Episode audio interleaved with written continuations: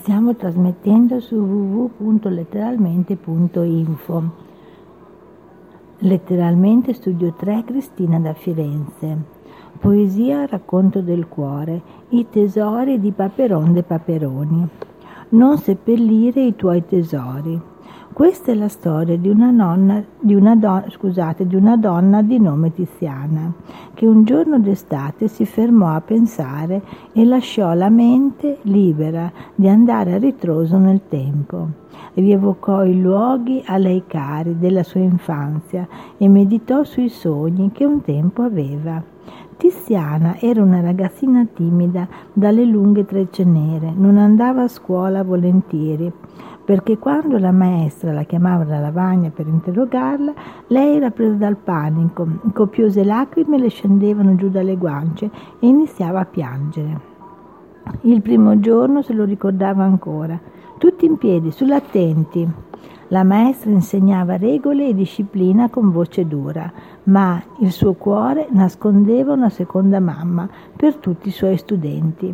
Ella aveva ideato un sistema di domande e risposte tramite una buchetta della posta appesa con un chiodo alla parete della classe.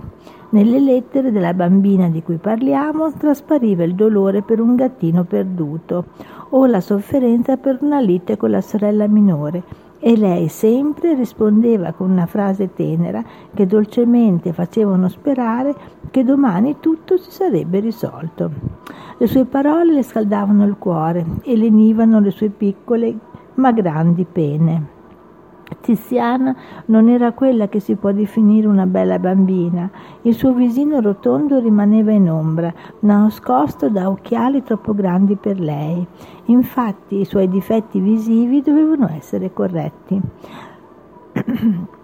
La moda di allora imponeva montature a forma di ali di farfalle e anche a lei l'ottico aveva montato quel tipo di, di lenti, facevo, facendole notare che sul suo volto erano perfette, asserzione completamente falsa perché la fanciulla così mascherata assuma, assumeva le sembianze di un personaggio del giornalino di Topolino, un membro della banda Bassotti, un ladruncolo sfortunato che durante le sue rapine, per non farsi riconoscere, portava una maschera nera sugli occhi.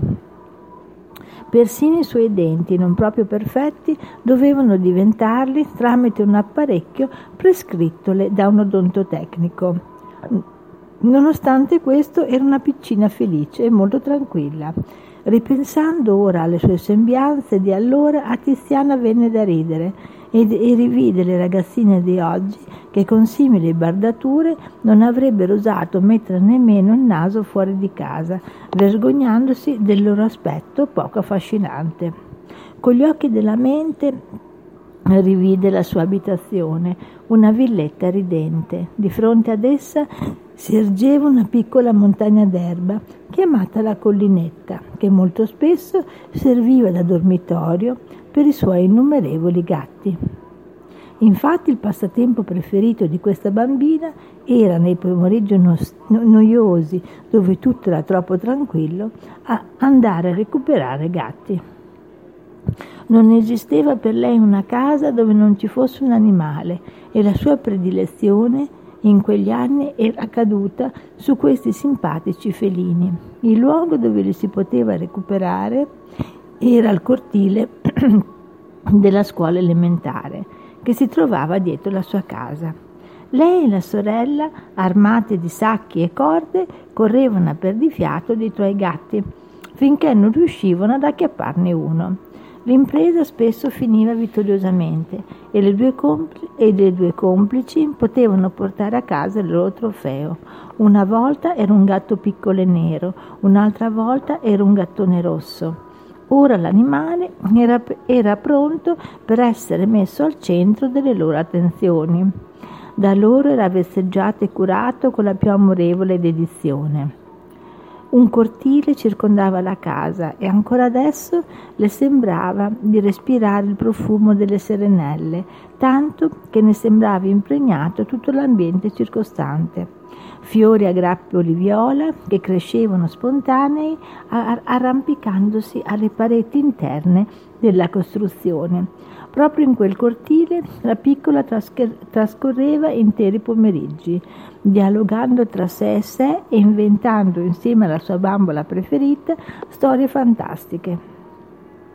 La sua testa era di porcellana, il corpo di stoffa e le manine di plastica scura. Il suo viso sembrava essere stato dipinto da un famoso pittore e i suoi occhi erano veramente belli. Con lei si divertiva ad assumere ora il ruolo della madre affettuosa, ora il ruolo della maestra severa. Nonostante l'amore sviscerato che la bambina avesse per questo giocattolo, non bastavano le cure che lei gli dedicava per mantenerlo in forma perfetta. Infatti la sua testa fragile più volte si era rotta e la nonna, con infinita pazienza, l'aveva aggiustata, coprendo le ferite con buffi cappellini. La nonna, figura importante nell'infanzia della bambina, con i suoi capelli turchini e la sua risata argentina. Tiziana le assomigliava quando rideva e anche in alcuni tratti somatici. La figura imponente, il carattere allo stesso tempo forte e allegro erano tracce che, che erano state trasmesse da lei alla fanciulla. Ancora adesso che i pensieri correvano come nastri d'argento, la ricorda con nostalgia, perché la nonna le era sempre vicino, con le sue raccomandazioni, la sua dolcezza e i suoi insegnamenti. Ad un tratto un clacson, una macchina le passa vicino. Tiziana si risvegliò dal torpore che le avevano portato i ricordi e con un po' di nostalgia pensò a quanti sogni, a quanta spensieratezza erano racchiusi in quegli anni incantati, che era certa non sarebbero tornati mai più. Quello che lei ora vorrebbe donare a sua figlia e che sempre le dovrà tenere compagnia sarà un bagaglio contenente la felicità,